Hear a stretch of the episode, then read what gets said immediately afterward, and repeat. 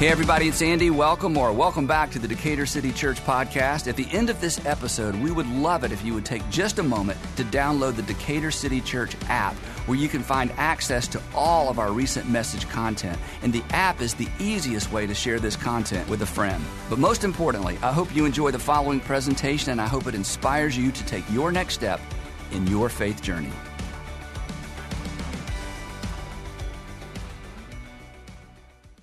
I may have told you this before about me, but I'm not much of a goal setter.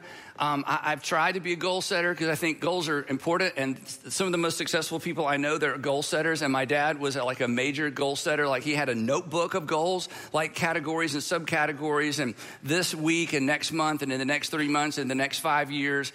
And every year he would go away and have a goal setting um, time by himself. And he'd come back with all these goals. And he was very frustrated with me. I was his only son and I had no goals. Um, I had like if they're like negative goals, I had like negative goals.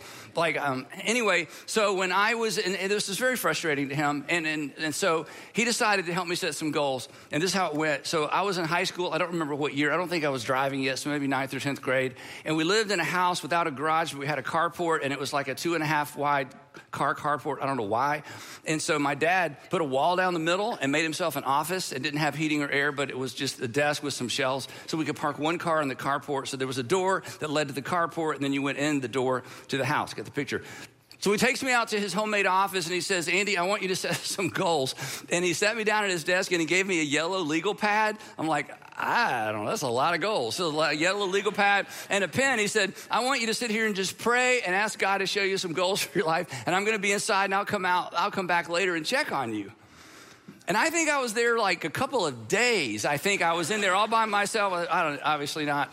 And so I remember I just sat and I prayed. I'm like, I don't have any goals. And I was afraid to set a goal because I'm like, what if it's the wrong goal? You know, and I'm, off. I, anyway.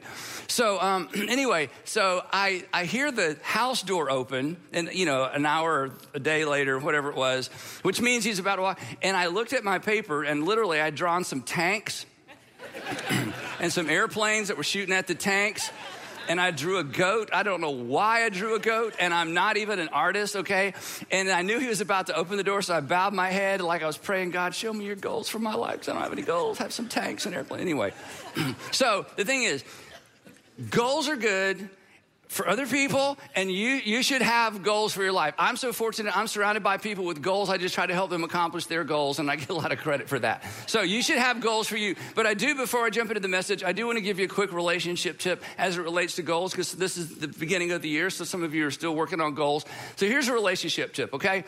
Never set goals for other people.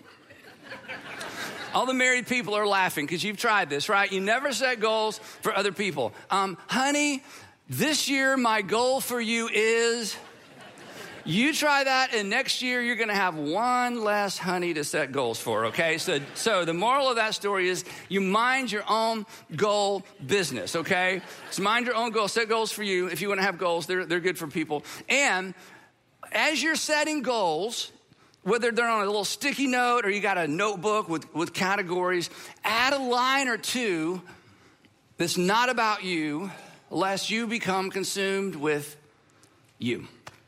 So, today, if you were here last time, we're in part two of our series, A Better Question, because it's the beginning of a year, and this is the season that's kind of about us thinking about ourselves and evaluating ourselves. It's, the, it's really like the season of self improvement or a renewed commitment to self improvement, um, where we're painfully aware of where we are and where we aren't, where we thought we would be by this point in our lives, or maybe by this point in our year. Um, we're consumed with the things that we need to start and stop, the things we need to do more of and less of, the food we need to eat more of and less of.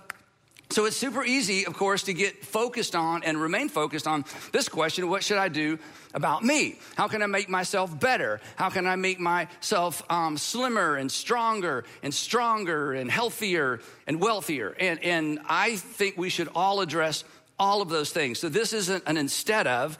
Um, I, I think if, if you're trying to f- finish a degree, finish that degree. If you want to get out of debt, you should get out of debt. If you, you know, want to break a bad habit, break that habit. If you've been trying to break up with him, just break up with him.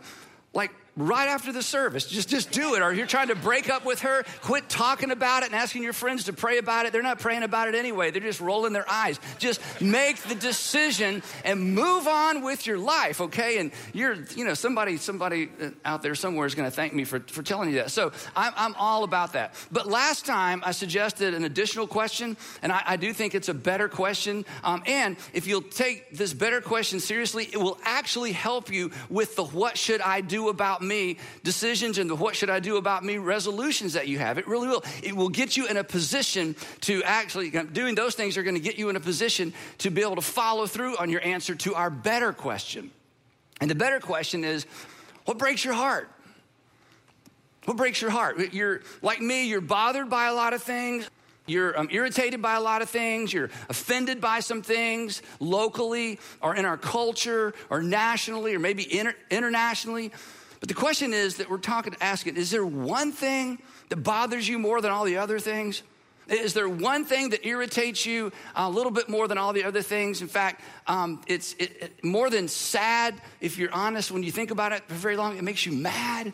You're like, this should not be in the world. We should not have this in our community. This should, this should not be an issue for these, these people. People shouldn't be treated that way. And is there anything that kind of goes from mad, excuse me, from sad to mad, to the point where you almost wish you didn't know about it? You wish you hadn't read about it. You wish you hadn't heard about it. You wish you hadn't seen it because now you can't unsee it. But you tell yourself, like we all do, well, it's too big, there's nothing I can do about it. And maybe there's nothing you can do about it. But generally speaking, if you focus on it long enough, there's always something you can do about it because somewhere in the world there are people working on it. And if nothing else, you can decide that every month you're going to send them a check to say, hey, I can't tackle this, but you're tackling it, and I want to partner with you to address this thing that I just don't think this should be in the world. So, whether you know exactly what to do with it or not, it's worth thinking about it. It's worth letting it bother you. Now, as we said last time, if you don't have an answer to this question, what breaks your heart, that's okay. For now, don't, don't just come up with something, don't manufacture something. But think about this. You should ask this question because, and we, I gave you some examples last time. We're not going to do that again today. But for some people, and this may not be the case for you, but for some people, this question or a question like this is actually the gateway to purpose. Now, I want to talk about this for just a minute. We're moving on. You were created for purpose. It is purpose in your life, or finding purpose in your life. And we'll talk specifically about what that looks like next time.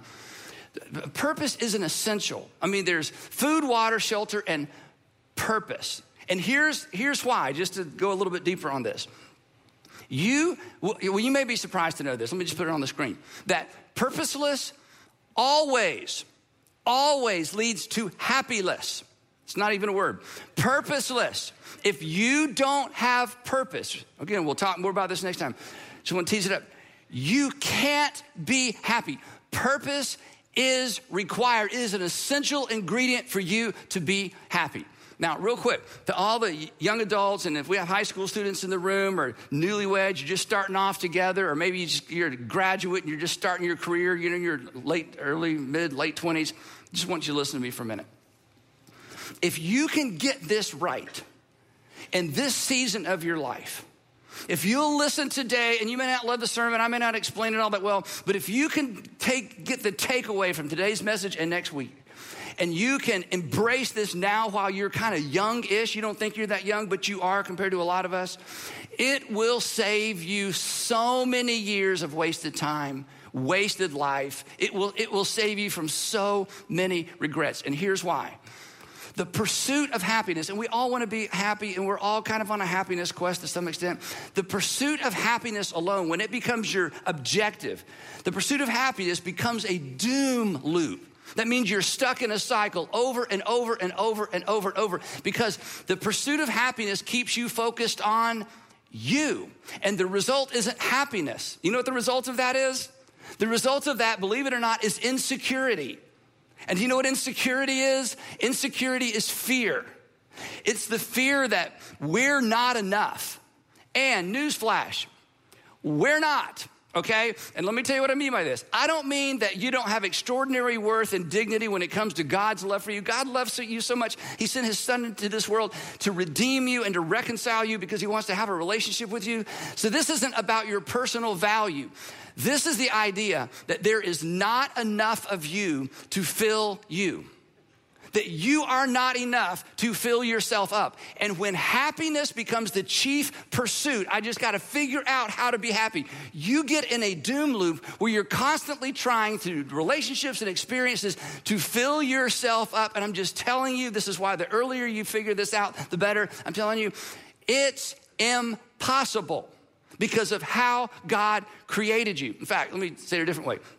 You know, we talk about people who are full of themselves. Oh, she's full of herself. He's full of them, himself. Okay, here's the thing that doesn't mean they're full, it just means the only thing in there is themselves. You look in there, and the only thing in there is them, but they are not full. In fact, they're half empty. There's lots of room. But that room wasn't created for them to fill. That room was created for something more. And according to Jesus, we're about to unpack one of the most important things he ever taught and one of the most complex things he ever taught. So we're going to crawl through it word by word in just a minute, but just kind of giving you the big picture. According to Jesus, being consumed with you will ultimately consume you. Being consumed, this is why if you're in your 20s and you can figure this out, you I'm telling you you're going to be so far ahead of the rest of us. Being consumed with you will uh, ultimately consume you. Here's what he's going to sort of tease out for us in just a minute. When I am on the doom loop happiness quest, it's all about me, all about me, all about me.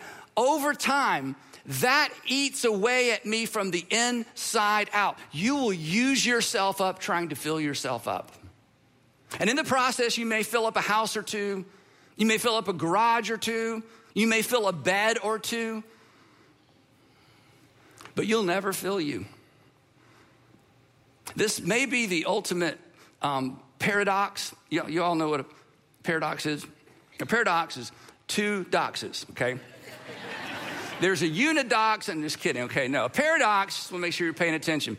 A paradox is a seemingly absurd or contradictory statement that, when considered carefully, turns out to be true. The paradox is something you hear and you're like, wait a minute, that doesn't even make sense.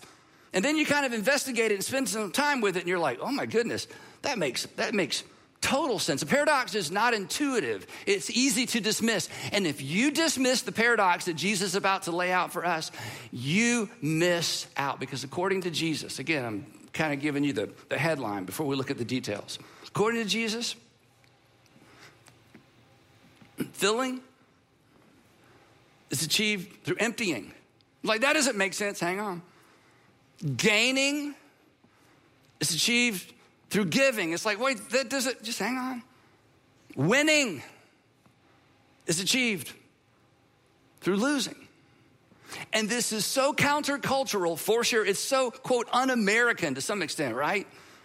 And it's, it's, you know, it's certainly counterintuitive. So, no wonder, this is why, no wonder we push back on actually following Jesus. This is why, this is not the only reason, this is one reason why so many Christians are content to just believe things. I'm just gonna believe it. I'm a Christian, here's what I believe. Yeah, but look at how you're treating her and how you're treating him. Look how you're spending your time. Look how you're spending your money. Yeah, but I believe. Again, follow Jesus through the Gospels. You don't find that. So, no wonder so many Christians are so insecure and so unhappy. And again, follow Jesus through the Gospels and you begin to understand what he teaches. And then you live a few years. Then you get toward the end of your life and you look back and you're like, oh my goodness, that made perfect sense. So it should be no surprise to, to discover that following Jesus is characterized by self denial, not self improvement. But and again, this is why you got to spend some time thinking about this. Follow Jesus, and you will improve. It's the result, it's not the focus. It's the result.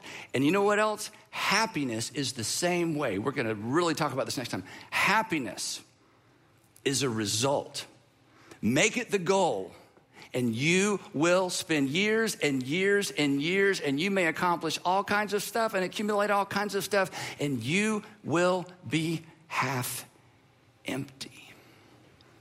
But the challenge is, it's why we push back, I get it.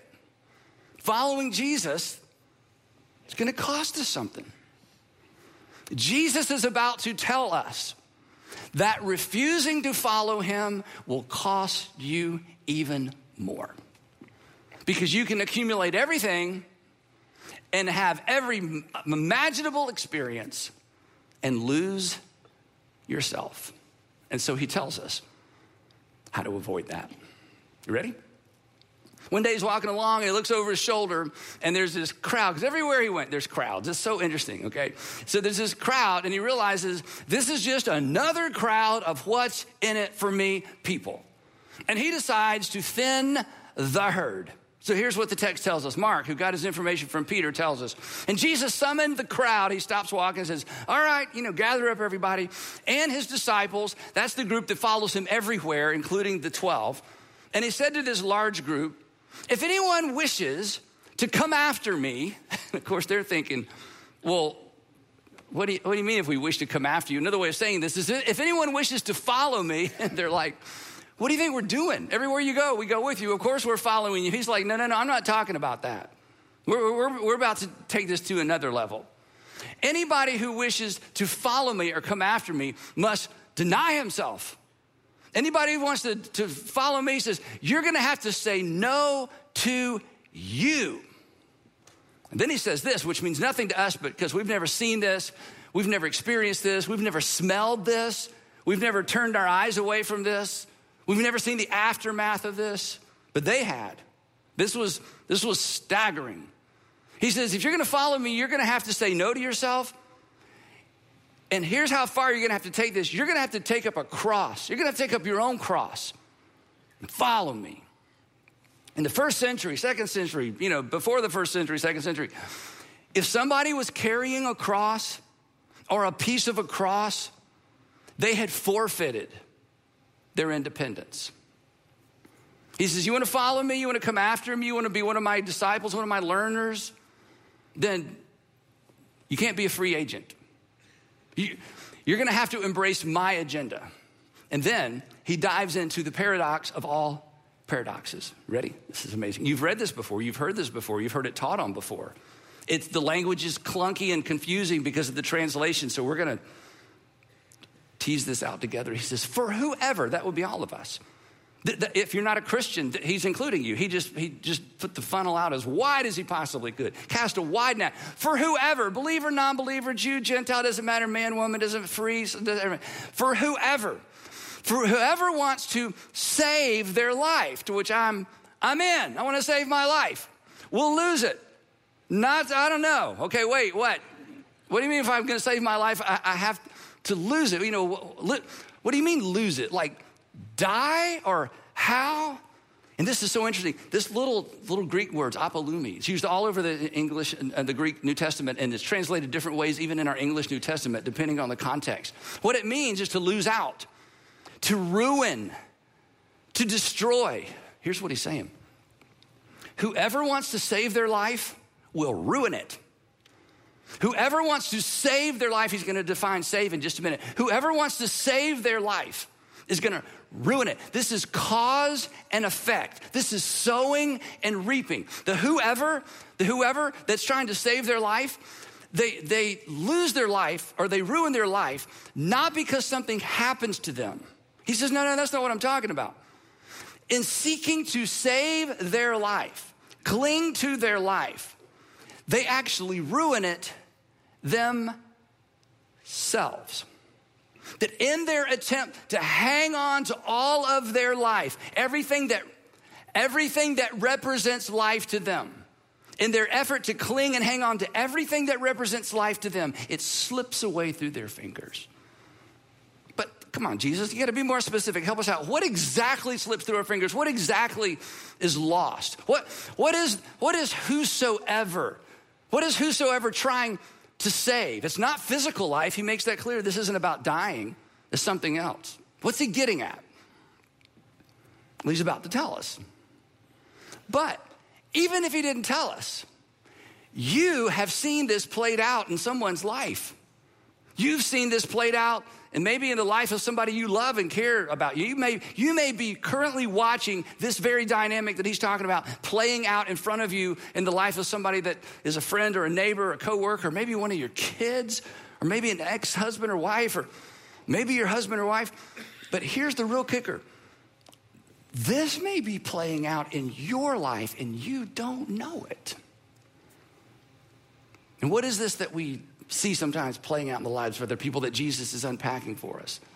Simply this that those, you've seen this, those who devote themselves to themselves eventually lose themselves. Those who devote them, it's all about them. Even if they have a lot or have a little or have nothing or have everything, the person who is all about them. He says, over time, in their attempt to devote themselves to themselves, it's all about me. Over time, they lose themselves. In the end, they only have themselves to show for themselves and some stuff that people line up to divide up. And Jesus is trying to save you from that. And Jesus is trying to save me from that. And those of you with influence and authority over other people, either at work or at home, Jesus wants you to save those people from that. His point, again, there's more to come, is that I am not enough for me to live for. That I am not enough for me to live for and you are not enough for you to live for either. Because if you attempt to live for yourself, you will always be half empty. And you will never be happy. And you will always assume it's somebody else's fault. And so you will be tempted to go from somebody to somebody to somebody to somebody. And by the time you figure it out, that the common denominator in all those relationships was you, you will have wasted your time and your life. But worse, you will have wasted an opportunity purpose. If I devote myself exclusively to myself, I will lose myself. On the inside, I will shrink. I will atrophy. I will get smaller. That capacity that I was born with, that capacity that I was born with to do for others, that capacity that I was born with to scatter my life and to scatter things like seeds instead of just keeping it all for myself, that capacity will slowly deteriorate. That people consumed with themselves eventually consume themselves. You've seen this. He's trying to rescue you from this. And again, it's a paradox. It's like, wait a minute, what are you asking? What are you asking? What are you asking? And Jesus is like, would you quit backing up? I'm inviting you. I'm inviting you to live your life the way you were created to live. It just doesn't work any other way. Have you not seen what happens to people who are consumed with themselves? They're afraid of what they're losing, and what they don't understand is they're losing what's more important. In their effort to hang on and to cling, it slips through their fingers. Then he continues, for whoever wants to save their life will lose it. In other words, the people who cling to it, it slips away. But, here's the flip side, but whoever loses their life, now again, you read that and you're like, whoever dies, he's not talking about dying. And he's not talking about, oh my goodness, where, where did I put my life? I've lost, hey, everybody stop for a minute. I've lost my life. Has anybody seen? No, he's not talking about that kind. This is, this is an interesting little play on words in the Greek language. Here, here, here's what he's saying. He's saying, look, those who, this is a decision. You don't lose it like it got stolen from you or you misplaced your life. He says, no, this is, this is all your choice. You're, you're, you're part of all this. This is about intentionality. This is about deciding. It's about pre-deciding. Those who choose to give a portion of their lives to something that's not them or for them, People who choose proactively to make sure that not everything that's about me and comes to me is for me. The person who chooses to distribute their life, again, the person who treats their, their capacity, their talent, their resources like seed that they just scatter. He says, that's what it looks like to lose your life. You choose to lose it. because you choose to distribute it. You choose to make it available to other people that aren't you. And then he clarifies what exactly what this looks like. Again, in the English text, it's a little bit difficult to understand. This is what this looks like. This is what this acts like. This is, this is the application. He says, Whoever wants to save their life will lose it, and whoever loses their life for me. This isn't about martyrdom. Again, and this, this was not an invitation to do something for Jesus. Very important. Remember, this entire discussion began with a group of people who were in it for themselves, and Jesus is like, I'm going to thin the herd. And so the question was, do you want to follow me? Do you want to be one of my disciples? Do you want to really be a part of what I'm doing? Yes, we do. So, this is about becoming like Jesus. This is about embracing the way of Jesus. So, when he says, Whoever loses their life for me, he means that whoever decides to live their life the way I have instructed you to live your life, the person, anybody who chooses my agenda, they're choosing it, and in choosing it, they are going to give themselves away in some capacity, just like I came to give my life away in some capacity. He's saying to lose your life is to choose to follow me and to live as I've instructed you to live. I didn't come to be served, but to serve and to give my life a ransom for many. You have to look for ways not to be served, but to serve others and to give your life away. He, he says, I, I've come, I'm all about the one another's, right? And you're to be all about the one another's. In fact, this is what the Apostle Paul does in his letters. He takes the teaching of Jesus, this core teaching of Jesus, that we're to love as we've been loved, and he teases it out into all these relationships.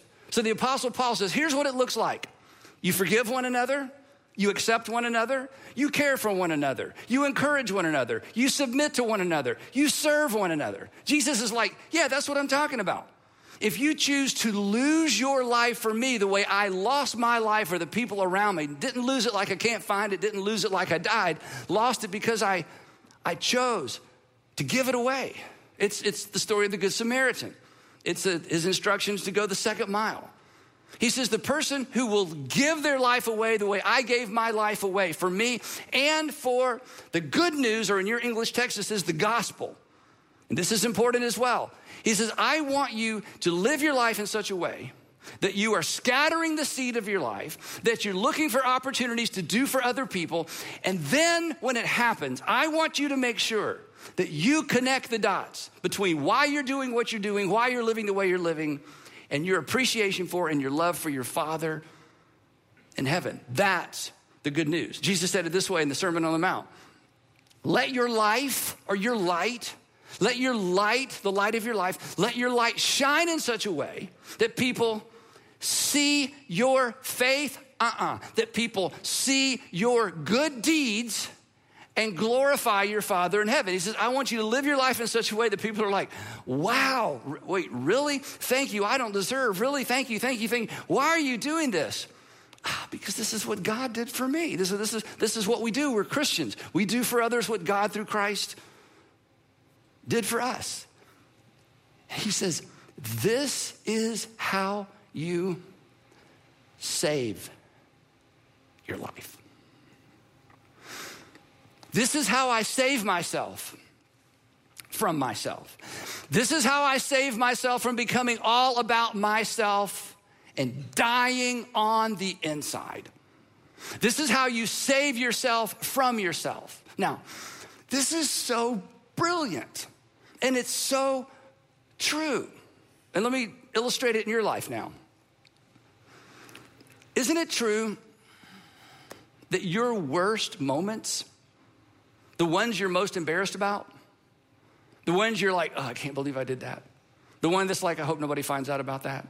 The ones like you were dating and, and, and you were getting close and you know this is the person it's like, oh, how much of my past do I have to share? Is there like a limit?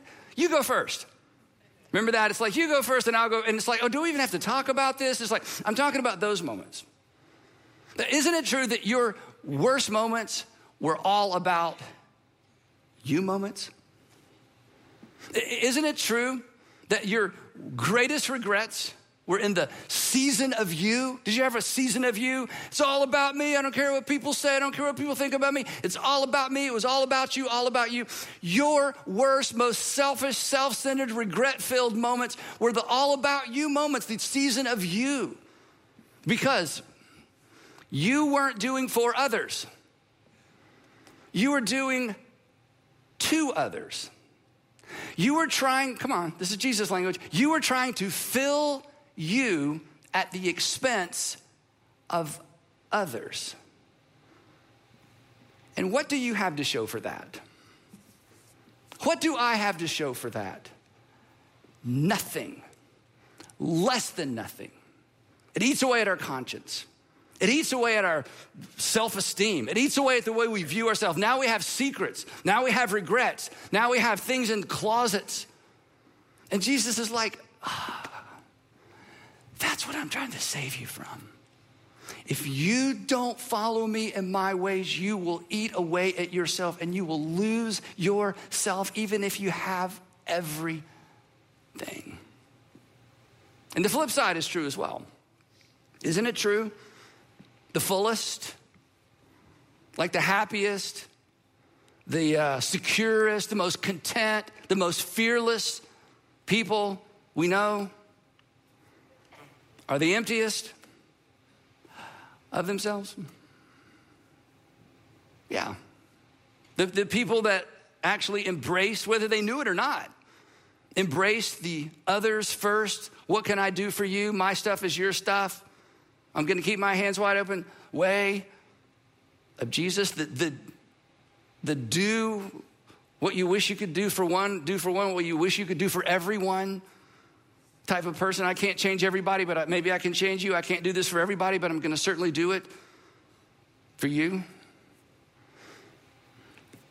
The people who pause and give a part of their life away, aren't they the greatest? Aren't they the most inspiring?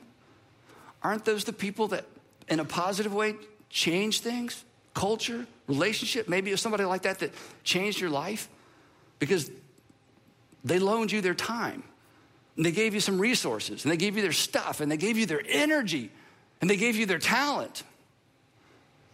I mean, you can't really argue with this. Jesus is like, I'm the Son of God. I know what I'm talking about, okay? My Father created you, and you're always gonna be running on half empty if you don't get this. We save ourselves from ourselves by choosing. It's a choice. You're not going to lose it like you lost your car keys or your cell phone. It's a choice. We save ourselves from ourselves by choosing not to be all about ourselves. So, wrapping up. If the only things that concern you, if the only things that concern you, come on, let's just be real honest. The things that irritate you the most, the things that you're, ha- you're having a hard time listening today because there's something going on, that thing in the house and the contractor and the do, do, and the mind and the kids and the school system. And if the, if the only things that concern you and disturb you and just keep you focused in terms of keeping your emotions all amped up, ramped up, if, if all those things are just about you, you have some work to do.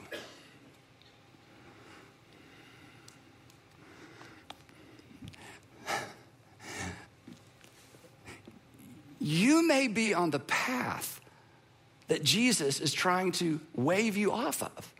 You, you may be on the path that leads to losing you. And you will not be happy because you will be half empty. So, this is a big deal. This, what breaks your heart? This is, a, this is an important question because it forces me to look in the mirror and say, Andy, is, are the only things that really break your heart things that have to do with you? You got work to do.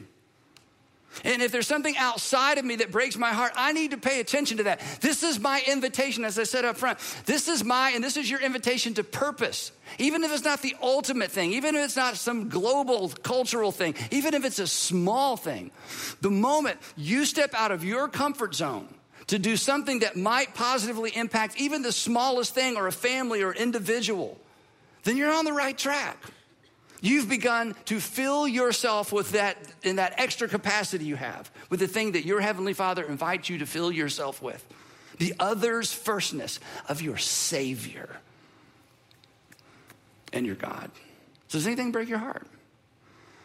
If not, why not? Think about it. And last thing if you're not a Christian, or you used to be, you're not a church person, uh, let me, here's something that you may be thinking about. You may be thinking this.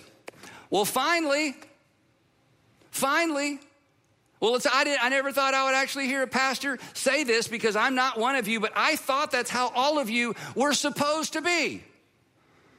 You may be thinking, hey, Andy, I'm no Bible scholar. I haven't even read the whole Bible, but I know enough about Jesus that what you just said, that's how I picture Jesus. And that's kind of what I expected from the people who say they are Jesus people. And that's not what I've experienced. So I'm glad you're saying that. But do, do you really have to tell the Christians to try to act like Christ? Yes. And you're not wrong. And we certainly don't always get it right. But here's something for you to think about while we're thinking about what we're thinking about. We don't always get it right, but Jesus did. He's like the return carriage on the old fashioned typewriters, like up, start over. He, he's the through line, he's the center line. The Sermon on the Mount, the teaching of Jesus, this is what brings us back to where we are today. So you're not wrong. You're not wrong if you feel like you are justified in holding us accountable to looking a little bit more like Jesus. But just remember, please, we don't get it right, but he did. And that makes Jesus worth considering. That makes Jesus worth following, despite of some of us. So, between now and next time, we've got some things to think about. You've got some things to think about, and we will pick it up right there next time when we conclude.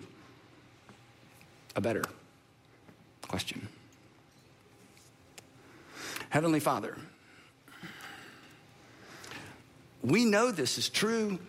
We can't argue with this. We, have we've, we've seen it played out in our own lives. We've seen it played out in the lives of others around us, and yet we keep putting our foot on the brake. So, would you break us of that habit? And Father, in this season, while we try to make ourselves better and get in shape and all the practical things that we need to do and are urgent for us to do, would you just help us remember that all of that is a means to an end, and we are not the end? That my health, my, you know, financial responsibility and caution, that, that's not about me. That the, getting that degree, that's not about him or her that finally getting our you know, that marriage straightened out that that's that, that's great but that's that's all of this is a means to an end because you've created us for purpose. So give us eyes to see. Give us ears to hear. Give us courage to respond. And father for the man or woman or the student the college student who they just they just have a hard time with us because of what they've seen in us would you maybe pry open their heart to at least acknowledge yeah the Christians don't all get it right, but Christ did. So thank you for being our model. Thank you for bringing us back to center. Thank you for reminding us what life truly is and how we were created to live. In Jesus' name, amen.